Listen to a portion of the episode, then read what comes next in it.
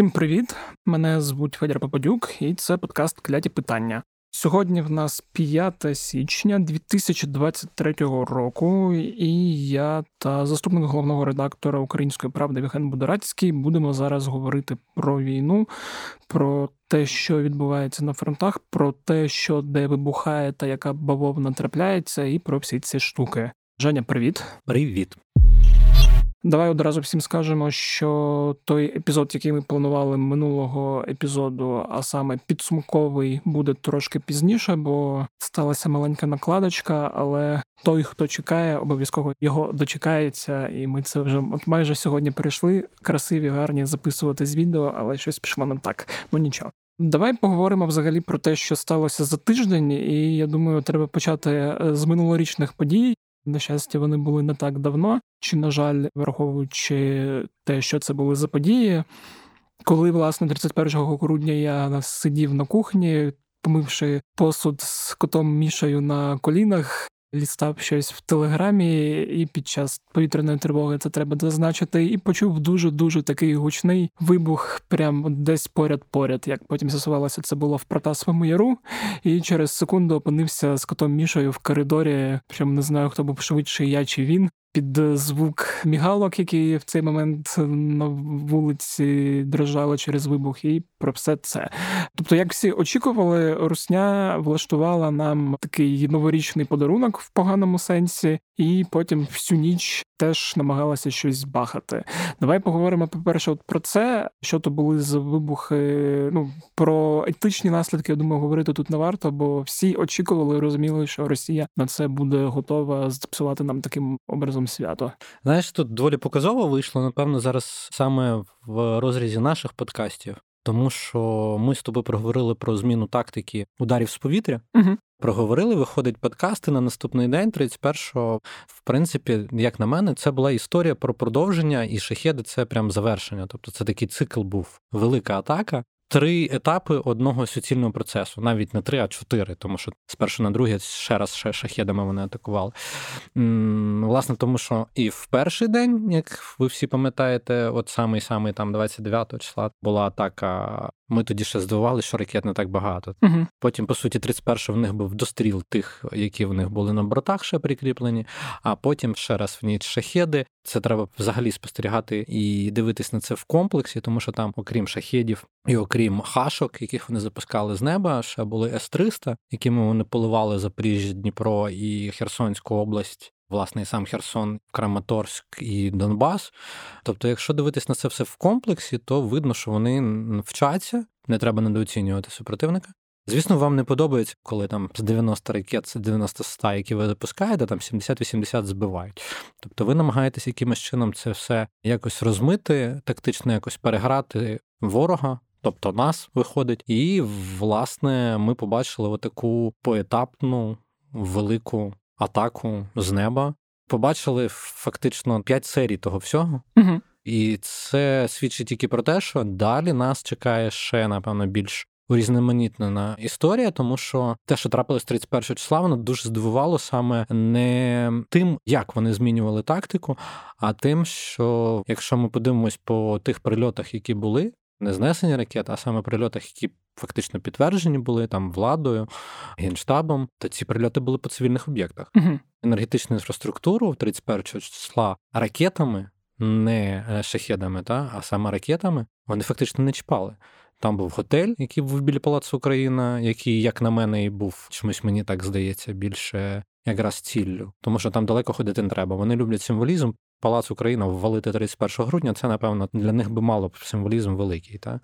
Потім ми побачили Протасів Яр, ще побачили парочку в різних районах Києва. Не будемо прямо уточнювати, тому що влада не уточнювала, але я точно знаю, що це були цивільні об'єкти. І е, тут питання якраз в тому, що це був такий от чисто в стилі терористичних атак, виключно така жахалка. Mm-hmm. Ну тобто вони просто були по цивільних об'єктах. Поруч нічого такого не було. Ну там в деяких моментах е, були поруч певні об'єкти, які їх могли зацікавити, але враховуючи ту похибку, яка є в тих ракет, які запускались, то вони навіть близько не думали про ці об'єкти. Вони тупо валили по цивільній інфраструктурі. Угу. По шахедах ще я не пам'ятаю, проговорювали ми це чи ні. Але мені це стало так дуже очевидно в ніч з 31 на перше, коли я от там побачив під ранок ці прожектори, які лопатять небо і шукають, чи просто в якомусь фоновому режимі туди-сюди гасають над Києвом, і подумав, що це тепер нас очікує вже не ранкові обстріли, не денні обстріли, а тепер е, нічні обстріли. що так, помітити шахеди буде важче нашим е, силам ППО, і тому їх тепер буде більше. Наскільки моє припущення тут вірне, чи ти теж вважаєш, що будуть комбіновані там і днем, і вночі? І... Я думаю, що вони будуть пробувати і десь інколи це робити в день. Але треба розуміти, що як показала практика, е, вони переходять на нічні атаки, тому що ти аудіально чути можеш, що uh-huh. десь цей мепедік летить, да? але ти його не бачиш. Тому просто палити в повітря, особливо коли, наприклад, небо не зовсім чисте, то доволі складно. Тому саме ми бачимо ці прожектори, Ну ні для кого це не секрет. Всі бачили фото, які викладали, що в нас вже працюють не тільки безпосередньо наші ППОшні бригади. В нас підключають багато ще підрозділів, враховуючи, що можна збивати і там зеніток, і стрілецькою зброєю. То власне саме тому ми бачимо цих багато прожекторів, які по суті там полюють на шахеди. Шахеди полюють на нас саме вночі, тому що їх візуально важко розпізнати. Чи будуть денні атаки? Я думаю, напевно, можуть бути ранкові атаки або там в сутінкові. Ну просто в білий день, я так зрозумів, після того як вони отримали пару раз 15 з 15 збито, там 20 з 20 збито. Коли вони отакі отримали, вони напевно побачили, що щось іде не так, зробили висновки і тепер вже працюють саме в той період часу, коли видимість максимально збита. Я так розумію, що тактику, наскільки вона ефективна чи неефективна, ми побачимо трохи згодом, десь, на жаль, через кілька атак, чи як це зрозуміти? Ну я не сказав би, що прямо тут треба бачити через кілька атак. Я знаю, що там в нас багато хто може задати питання, на що ви там щось здаєте чи не здаєте, але враховуючи, що шахідні атаки в основному були на Київ, наприклад, та кияни точно зрозуміють, чи е, в них була вдала тактика чи ні, виключно по історії зі світлом. Вони все ще продовжують бити по енергетичній інфраструктурі. Фактично, якщо вас почали критично вимикати світло, значить вони кудись потрапили. Ну, я не думаю, що це розкриває комусь якийсь великий секрет. Я думаю, що це і так зрозуміло. Але враховуючи, що після того, як були 31 на перше в ніч раз, з першого на другий в ніч два, а враховуючи, що ДТЕК і Київенерго вже переходять до стабілізаційних заходів, і враховуючи, що всі майже святкові дні, як не дивно, весь Київ пережив зі світлом, то скоріш за все це говорить про одну річ. Напевно, просто вони не досягли свого результату, який вони хотіли по Києву. Принаймні, я не знаю, як в регіонах. В регіонах не так багато було цілеспрямованих атак по регіонам. Я mm-hmm. розумію, що по Хмельницькому вони щось побачили і туди влупили. Що саме я не знаю. Ну тому сказати, що в них щось вийшло, напевно, ні. Але якщо в них щось не вийшло, значить вони знову будуть змінювати тактику. Вони шукають той підхід, і вони будуть його шукати постійно, враховуючи, що і ми почали вже із прожекторами, і мобільні бригади, і ППО працюють, і ми вже використовуємо навіть по шахедах там більш серйозну зброю. Це все говорить про те, що на цьому секторі повітряному кожна сторона намагається іншу переграти. Да, мене ти поки говорив, виникла асоціація, що от вони як вірус, і спочатку це був просто якийсь тупий троян, який потім еволюціонував в Петю, але наші антивірусні сили також еволюціонують, і це така постійна ну, гра. Нам пощастило, що в нас був дуже великий цей розрив, коли Росія нарешті почала вчитися. Бо якщо б було б одразу з перших днів, там що стосується застосування дронів, застосування тепловізорів, все це то було б з того, що я там там слухав там, на інших подкастах набагато б гірше, але це нам дало багато часу. От і ми все одно, як я сподіваюся і розумію, на кожну дію е, маємо нашу противодію і досить ефективно. Я сподіваюся, що поки що ми виграємо в цій боротьбі повітряній, і сподіваюся, що так і буде далі. Да. Давай перейдемо далі. Буде така е, рубрика бавовна. І взагалі поговоримо також в контексті новорічних після новорічних днів про кілька таких важливих і досить цікавих історій з вибухами. Я думаю, в першу чергу треба поговорити про влучання в Макеївці. Це таке найбільше та найприємніше, що трапилось за цей період, враховуючи те, що Росія майже одразу визнала, що щось таки було. Єдине їхня кількість жертв і наша кількість жертв вона різниця. Аналітики дають трошки меншу оцінку, ніж дає наш генштаб, але все одно це більше ніж дають росіяни. А Що трапилось, пане Євгене? Там Ну, власне, я думаю, що там навіть росіяни, здається, визнають майже все, окрім точної цифри жертв, так? Набережне поводження з мобільним телефоном. З мобільним телефоном, так. Йшлося про те, що вони доволі компактно розташували мобілізованих в Макіївці, а ці мобілізовані не дотримувались там телефонного мовчання, скажімо uh-huh. так. І наші їх активно запеленгували, побачили, що там їх дуже багато, і вирішили там привітати людей з Новим роком. Враховуючи наслідки, враховуючи про що говорили наші, про що говорили самі росіяни, і якщо росіяни підтверджують цифру 89, це остання цифра, то я вам скажу, що напевно там все значно гірше. Це перше, тому що це 89 вбитими, навіть без поранених вони це визнають. Так? І просто тут я б хотів сказати, що це напевно найбільша кількість втрачених внаслідок одного удару з 24 лютого. А якщо так вже говорити повністю про війну, то напевно з лютого 2014 року це напевно найбільша визнана втрата одномоментна російською стороною. Тобто я думаю, що там йдеться про значно більшу кількість загиблих і там говорять про склад боєприпасів, який ще поруч там був, що все доволі складно, що хтось провтикав з їхнього керівництва, розмістивши їх всіх в одному місці, плюс поруч з БК і з тим всім. Мені здається, що знаєш, після того, як вони нас так кошмарили весь новий рік, uh та, то одна правильна відповідь просто показала набагато нереальнішу відповідь, аніж вони могли собі подумати. І враховуючи, що Макеївка була зовсім не одиничною і не поодинокою за цей тиждень тире два. То я думаю, що це хороша тенденція, яка сподіваюся буде триматись далі. Щодо розташування, теж не всім подобається, що я читаю деяких російських аналітиків, але я читав там одного. Він типу писав про те, що там за це взагалі проблема Росії, щоб типу таку велику кількість людей дуже важко розсередити не в одному місці, і неможливо це зробити, враховуючи скільки цих мобілізованих є, е, які не дуже хочуть воювати, і десь там по місту, типу Макіївки, їх по 5-10 людей ютити дуже важко буде для дисципліни і всього такого. Тому це в принципі наше щастя, що у Росії нема вибору, і їм все одно доводиться кудись їх великими групами по різних ПТУ розміщати, щоб наші потім виловлювали. З приводу цього, що трапилось, та в мене тільки одне зауваження, навіть не проговорював би прям сильно-сильно, що там відбулось. Дай Боже їм щастя і здоров'я, щоб вони помилялись так само часто і далі, як вони це роблять. Їхні бака того, що в них там із мобілізацією з всім іншим відбувається, типово знаєш, войовниче радянське налаштування, їм дає постійно якісь мінуса, і постійно їм прилітає за них але вони все одно, вони ж у нас як це наслідники Красної армії. Ну от наслідники Красної армії, на жаль, зважаючи, що в нас у всіх є родичі, які загинули в тій великій війні. Але от того, вибачте, ні, буду уникати, просто щоб навіть щоб запікування не було. Того нехтування до людських життів, яке було в керівництві Червоної армії в, в часи Другої світової війни, не будемо вживати навіть термін Великої Вітчизняни, просто реально Другої світової війни, він зараз відчувається і в російського керівництва. І я би, як ворогуюча сторона до російської армії, хотів би, щоб воно і залишилось. От це все, що я можу сказати тобі mm-hmm. з приводу того, як розцінювати те, що вони постійно стають на граблі, хай стають далі.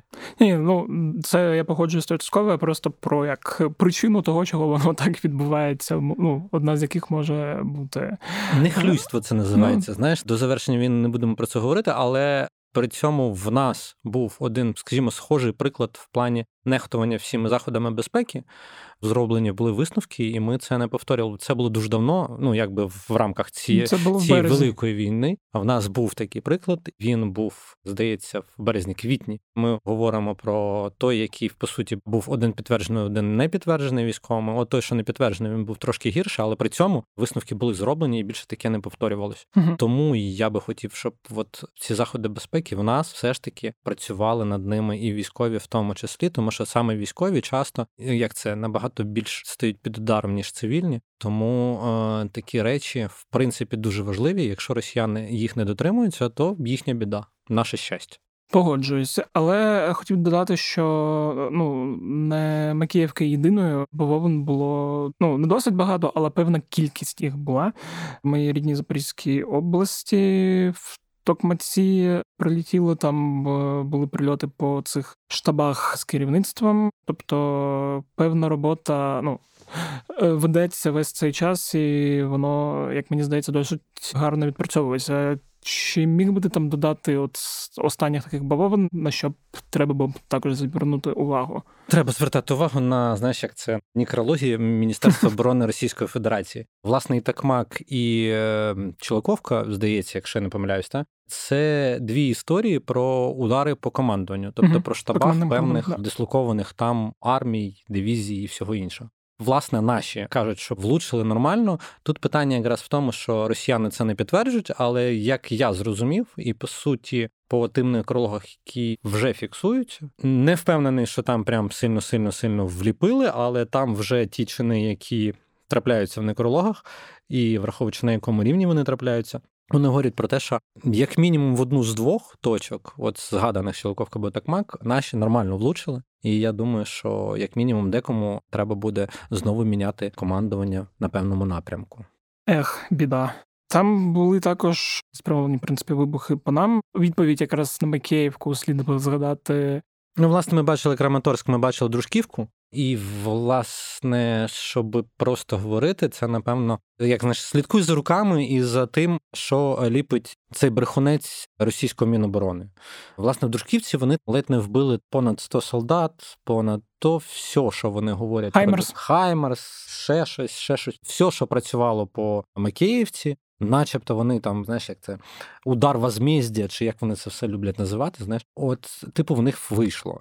В Дружківці вони втрапили в льодову арену. Льодова арена Альтаїр це вже, напевно, третя льодова арена хокейного клубу Донбас.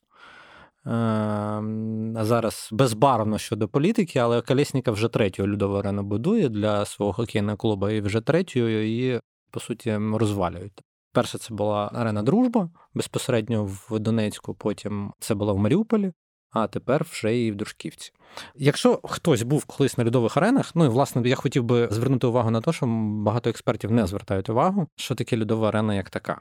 Тобто, коли вони е, росіяни говорять, що там були наші військові і все інше, то треба розуміти, що льодова арена сама по собі будується для того, щоб максимально утримувати зимові умови а не літні. Ви ж зрозумієте, що лід заливається, навіть якщо він був спущений, той лід. Сама побудова цих будівель, вона, в принципі, більш налаштована на зиму. Власне, по всіх тих фотках, які там були, ми побачили все, що завгодно, але не наслідки такого масштабу, як говорять росіяни. По суті, фотки, які були викладені буквально впродовж двох годин, коли наступив світловий день, показали там ну, ці розвалені матраси, купа там якихось фляшок, бутелів з водою і всього іншого, куди вони втрапили, і все це згоріло. Це більше було схоже на гуманітарний штаб, куди звозили гуманітарну допомогу, яку використовували скоріш за все як склад. І те, що наші доволі одразу показали ці фотки. Вибачайте, звісно, про такі згадки, але якби там були такі жертви, то ми побачили купа крові, як мінімум. Тому що кров же ж не можна змити за дві години. Ну це прям unreal взагалі. Там знаєш такі речі, як вони там росіяни собі вигадали в голові. Інсценувати, що такого не було, доволі складно. Наші показали фотки доволі об'ємні, ну доволі майже там нічого особливо не приховуючи якихось кутів цієї будівлі. Тому як мені здається, це черговий показник того, як росіяни вміють брехати, аби закрити дірку, яка називається про керівництва своїх там якихось військових частин і всього іншого. Угу. Мені це більше здалося якоюсь такою відповіддю для Путіна, щоб йому да, потім принесли папочку, в якій буде написано: от тут було, тут влучили ще 10 хаймерсів, ну ладно, один. Ми вже знищили 24, незважаючи на те, що в Україні їх всього 20 поставили, але вони там це брешуть, і насправді їх там багато. Окей, така собі історія. Ну але да, я сподіваюся, зрештою, що більше таких вибухів, як в Макіївці, як в Токмаку, в Бердянську щось бахало теж доволі красиво. Там були вибухи, до речі, на території Росії, там на території окупованого Криму. Але я так розумію, вони не були досить ефективними. Ну, в плані. Ну, якби були хороші влучання, ми б, напевно, почули би про це. Ну, це вже треба говорити. Не всюди в нас маслом буде залито. Тобто, буває і так. Типу, що ми б'ємо, десь потрапляємо, десь не потрапляємо. Власне, якби ми десь влучили, я думаю, нам би про це наш генштаб би розповів. Угу. Ну да, власне, там те, що я вчора якраз слухав трошки новий епізод подкасту Фронтова поплава, там де якраз Тарас Чмут, керівник фонду «Поверни живим, теж розповідав, що їхнє ППО насправді е, ну вони можуть з ним працювати добре, і не всюди ми можемо влучати. Просто треба десь шукати слабкі ланки і по них бити. Власне, якщо в нас добре працює ППО, чому в них воно ну, типу, теж да. не може бути налаштоване, якщо вони мають доволі схожу техніку до тої, яку ми мали станом на 24 лютого, і в перші дні наше ППО працювало доволі вдало і вигнало по суті літаки з неба над Києвом а в них ППО краще, ніж то, що в нас було на 24 лютого. Тому так, я думаю, що в них ППО працює, і треба це приймати як факт. Це просто, я так розумію, як в якомусь баскетболі, як статистика закидання м'яча. Треба просто більше безпілотників туди відправляти, і якийсь з них точно долетить в потрібний штаб чи на якийсь аеродром і запалає воно все червоним полум'ям. Так, давай тоді рухатись далі. Поговоримо трошки про фронти, що відбувається, і що змінилося власне за цей тиждень, е, поки ми не бачились. Я так розумію, погода зараз не тільки в Києві плюсова, але й на півдні і на Донбасі, в тому числі. Е, бо там я знаю, що в Запоріжжі там взагалі доходило в Запорізькій області до десь 15-16 градусів. Тобто, відповідно, можна зрозуміти, яка там зараз ця мряка, багнюка, все це. І я так розумію, на Донбасі також не дуже холодно, тому якесь просування активне про нього важко говорити чи ні. Я би сказав, у нас на даний момент продовжуються артилерійські розміни. Угу. Ну, тобто, тут все зрозуміло, пояснення ти вже сам виклав, по суті. так? Єдине, що навіть про те говорили, що 15-16 градусів всього того, що воно могло в другий бік піти. Типу, що вона могла настільки підсохнути, ага. але так швидко це не відбувається. Тому, скоріш за все, буде якийсь розвиток. Я думаю, через тиждень, тобто навіть не в наступний тиждень, а все-таки через тиждень, тому що, дивлячись на прогноз погоди, який несе нам мороз, стійкий мороз, який вже буде впродовж цілого дня по всій Україні, тобто земля буде підмерзати. Е, тому я думаю, що слід очікувати більше якихось конкретних рухів, не якихось тактичних або там якихось поодиноких атак, та, а більш якихось там штурмів на якихось напрямках, напевно, вже десь через тиждень, якщо хтось чогось не вигадає. Uh-huh. Я сподіваюся, що це буде ми. Але при цьому я би хотів звернути увагу, що там Wall Street Journal, здається, почав розповідати про Бахмут і Солідар. Це єдине, що напевно там такого, що можна було б якось відзначити за цей тиждень. Я, в принципі, доволі скептично часто ставлюсь, коли е, люди беруться не зовсім за свою тему. Але при цьому ми з тобою теж не своєю темою займаємося доволі довго, тому не будемо якось е, прям сильно критикувати. Я б скоріше пополемізував би і подискутував би з тим, що сказали там спеціалісти Wall Street Journal, які розповіли, що росіяни переключили свою увагу з Бахмута на Солідар. Е, Солідар, власне, це є напевно, якщо ви подивитесь на карту, ви побачите, що це напевно система все ж таки того самого Бахмута. По суті, це точка відрізання від логістичних шляхів. І тому я би Солідар, напевно, сприймав би десь в комплексі з Бахмутом. uh Тому я би не сказав, що росіяни якось переключились з напрямку Бахмута на Солідар. Я думаю, що все-таки це треба сформувати в комплексі і говорити, що це наступ на Солідар Бахмут. Просто mm-hmm. в даний момент вони певну частину сил своїх перемкнули на Солідар. Там якусь слабку ланку вони знайшли. Напевно, вони так собі подумали або щось там вигадали і пробують нам щось робити. Власне, на Кремінні все поки що так само стабільно. І я думаю, що по всім іншим напрямкам ми проговорили це удари, по суті, наші. Вони теж якби мають свої характерні риси, які ми або підтвердимо в подальшому розвитку, або не підтвердимо. Тому я думаю, що це історія поки що піхотного затища, умовного, зовсім умовного, але при цьому для більш активних дій потрібен інший ґрунт. Цей інший ґрунт може прийти через тиждень, і тоді можна буде говорити і думати про якісь сухопутні операції. Звісно, якщо той мінус не впаде зовсім глибоко вниз, що унеможливить вже з іншої причини проведення операції. Угу.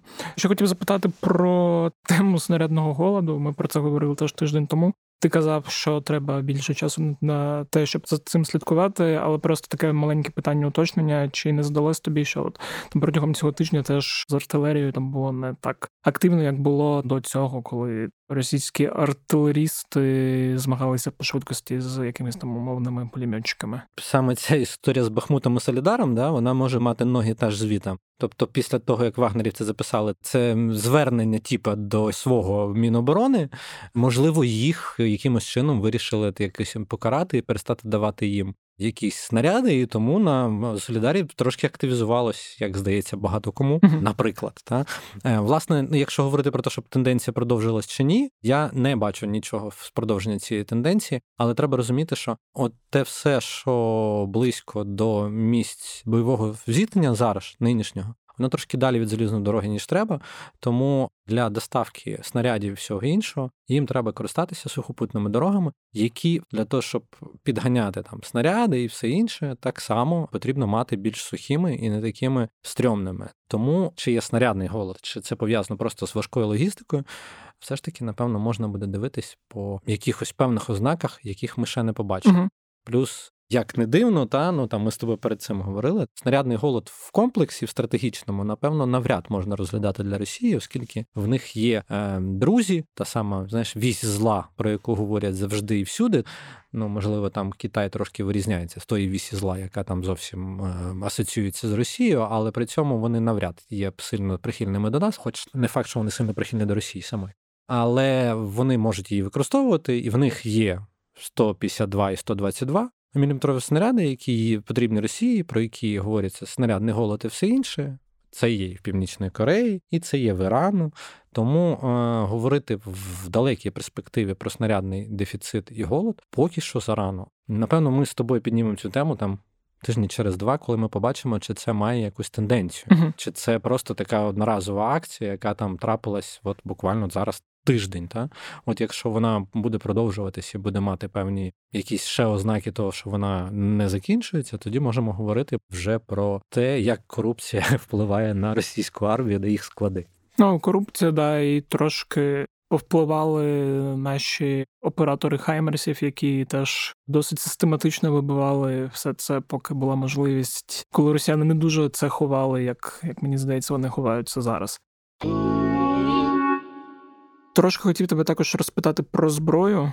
Там була це смішне звернення російського, я не знаю, як яким його назвати. Дурачка. Е, дурачка. Це, це да. дуже шпікати не треба буде, так? Ні, Це можна казати слово дурачок. Я просто забув його посаду. Колишній керівник Роскосмосу, здається, а і хтось саме зараз. Дмитро Рогозін, який відсвяткував день народження у окупованому Донецьку і отримав салют від Збройних сил України, і шматочок десь там в ньому застряг. Потім він звернувся до Макрона, відправивши йому шматочок.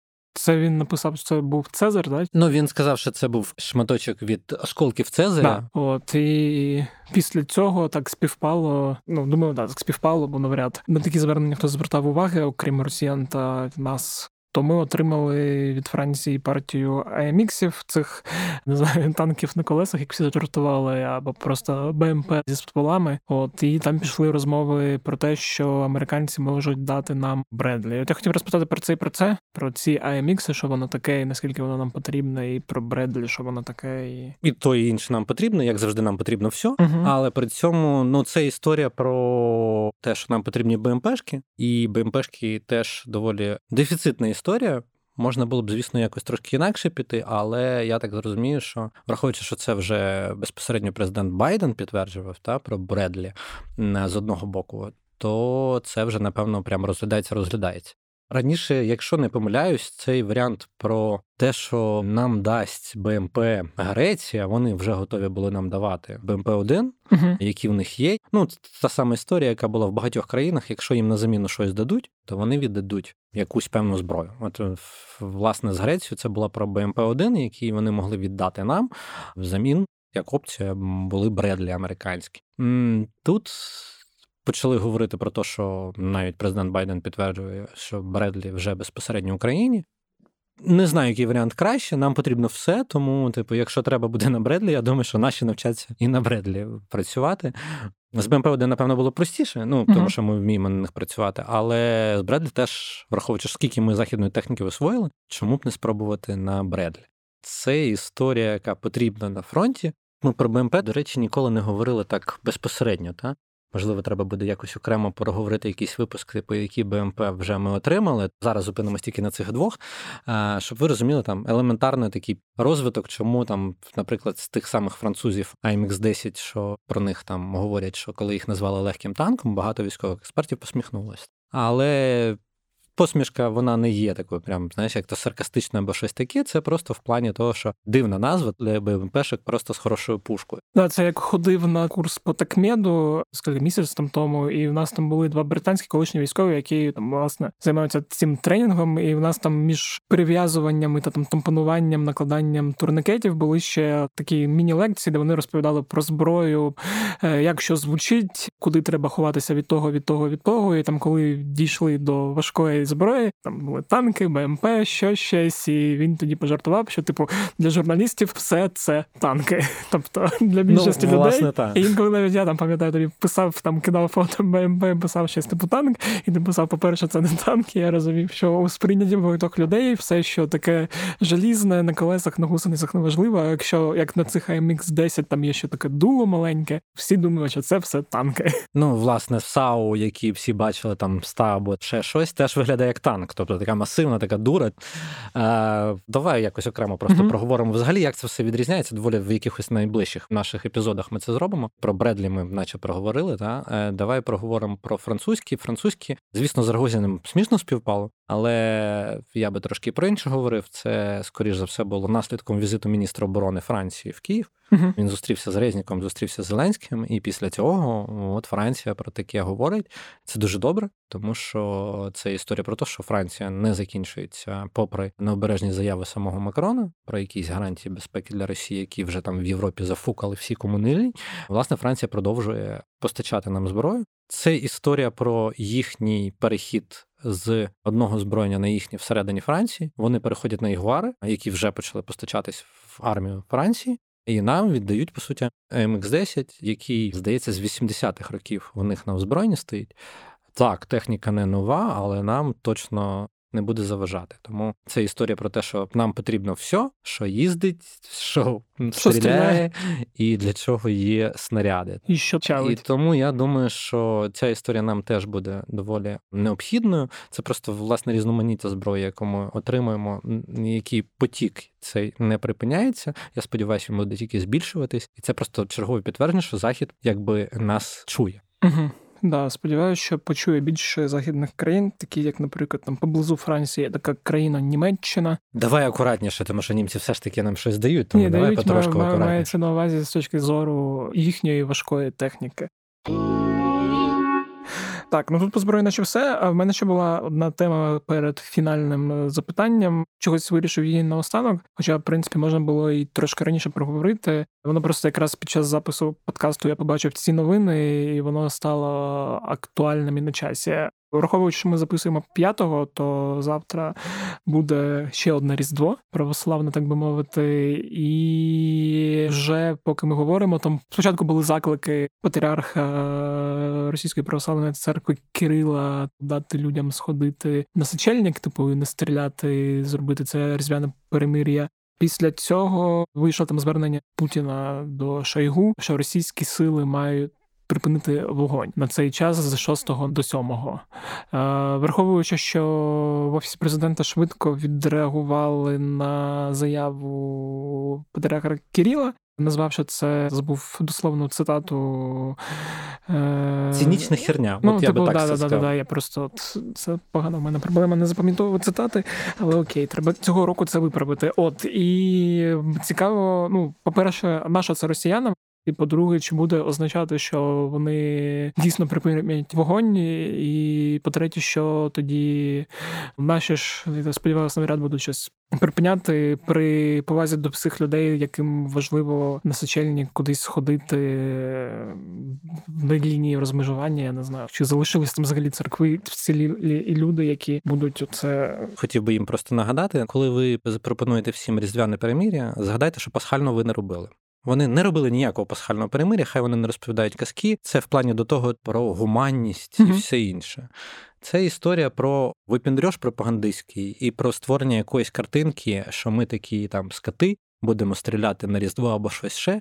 Ну, вибачайте, але якщо говорити про всі ті свята, які в православному світі вважаються цвятами, то як мінімум разів п'ять великих свят за цей рік вони наплювали і якимось чином вигадувати собі історію, що от на Різдво давайте. Отут я повністю погоджуюся з банковою, та яка сказала, що це просто цинічна історія, в плані, коли той самий Кирил закликає, що життя не є цінністю і все інше. Типу, ідіть, вбивайте по суті українців. Mm-hmm. Майже прямим текстом розповідає, як сильно треба йти на війну там і за щось страждати. То я би не звертав увагу на ці заяви, окрім як створення якоїсь великої картинки, про те, що вони якісь гуманні, бла бла бла. Ніхіра вони не гуманні, вони ніколи ними не були, і ця заява справді просто цинічна фігня. Да, я погоджуюсь в цілому, просто хотів це проговорити і трошки оцієї відрази та такої е, яросної неваги зараз це все виплинути, бо дійсно, ну враховуючи навіть історію з новим роком. Ну я дивився на це фото чоловіка, в якого вбило дружину, і ти просто розумієш, що рівень цинізму і рівень трагедії там для людини. ну, Скоріше за все, там десь була якась підготовка до свята і все таке, і через тиждень розповідати про якесь нове перемир'я, да, це якась історія, яка максимально брідова, і я так розумію, вона виключно розрахована на їхню внутрішню аудиторію. Можливо, ще типу, на зовнішній світ, якому вони потім будуть розповідати, що бачите, які ми гуманні, ми щось там припинили, хоча ну фіг вони припинять самі, побачиш. Погоджуюсь. Давай тоді рухатись далі. І Останнє запитання: що там Білорусь? Ми, коли говорили минулого тижня, ми вирішили потрошки збавляти оберти. Ну і власне ми проговорили цей накрут, який був у більшості людей щодо можливого наступу з території Білорусі, щодо можливої участі самих білорусів. Ти тоді казав, що воно поки що не на часі. Е, власне, знаєш, як це от всі обставини ми там вирішили. Ми не те, щоб ви там вирішили, просто є певний нюанс, який називається, якщо там якось щось відбувається або не відбувається, ми про це говоримо або не говоримо. Ми не будемо припиняти це питання задавати задавати, і, власне, ти можеш його задати ще раз. Угу. Що там Білорусь? Нічого. На цьому нас цього тижня і хотів би привітати. Ага, да. Ну я просто думаю, щоб там більше не реагувати на різні дивні заяви Лукашенка, які просто якісь не знаю, метеоризм мозку. От так я викручусь, можна так це назвати. Тобто, щоб говорити, якщо про Білорусь, то в контексті чогось важливого, якихось важливих там змін, які відбуваються, коли ми побачимо, не знаю, велику концентрацію російських військ, чи там не якісь нові перекидання техніки, чи ще щось, тоді вже буде слід говорити. Тоді дякую, Женя, що все це розповів. Скоро побачимось з тобою, бо нам ще один епізод записувати. Сподіваюсь, вже такий підсумковий. А вам тим, хто слухав. Дякую за те, що власне слухали. Спочатку не привітав, зараз привітаю вас з новим роком. Це таке буде пасхалочка для тих, хто дослуховує до кінця з новим роком. Друзі, сподіваюся, цей рік буде не такий складний, як попередній. Якщо ви хочете підтримати подкаст, то не забувайте його шерити в різних соцмережах: Facebook, Twitter, Instagram, Telegram, що там ще є Viber і так далі. Не забувайте ставити подкасту оціночки в Apple Podcast та на Spotify. Не забувайте писати якісь приємні коментарі в Apple Podcast. Це дуже радує і допомагає новим слухачам потенційним щось хороше дізнатися про цей подкаст на березі, так би мовити. Якщо у вас є якісь зауваження, пропозиції, питання там теми до наступних епізодів, то буде в описі лінк. Там ви можете задати мені всі ці питання, і там я можу відповідати. А в Apple Podcast не можу відповідати, наприклад. А і не всі слухають через Apple Podcast. Не забувайте донатити на Збройні Сили України цього року. Це також важливо, як і минулого. Тому фонд Повернись живим, фонд Сергія Притули, інші різні збори. Ще залишу лінк на наш збір на ППО для ЗСУ. Ми там збираємо 11,5 мільйонів. Теж можете докинути якусь копійку.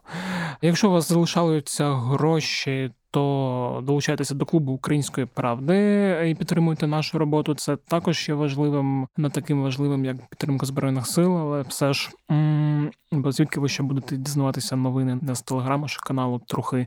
Нагадую, що подкаст «Кляті питання доступний на всіх подкаст-платформи. Всі подкасти ви знайдете в розділі подкасти на сайті Української правди. На цьому все з вами був Федір Попадюк. Скоро почуємось. Бувайте здорові!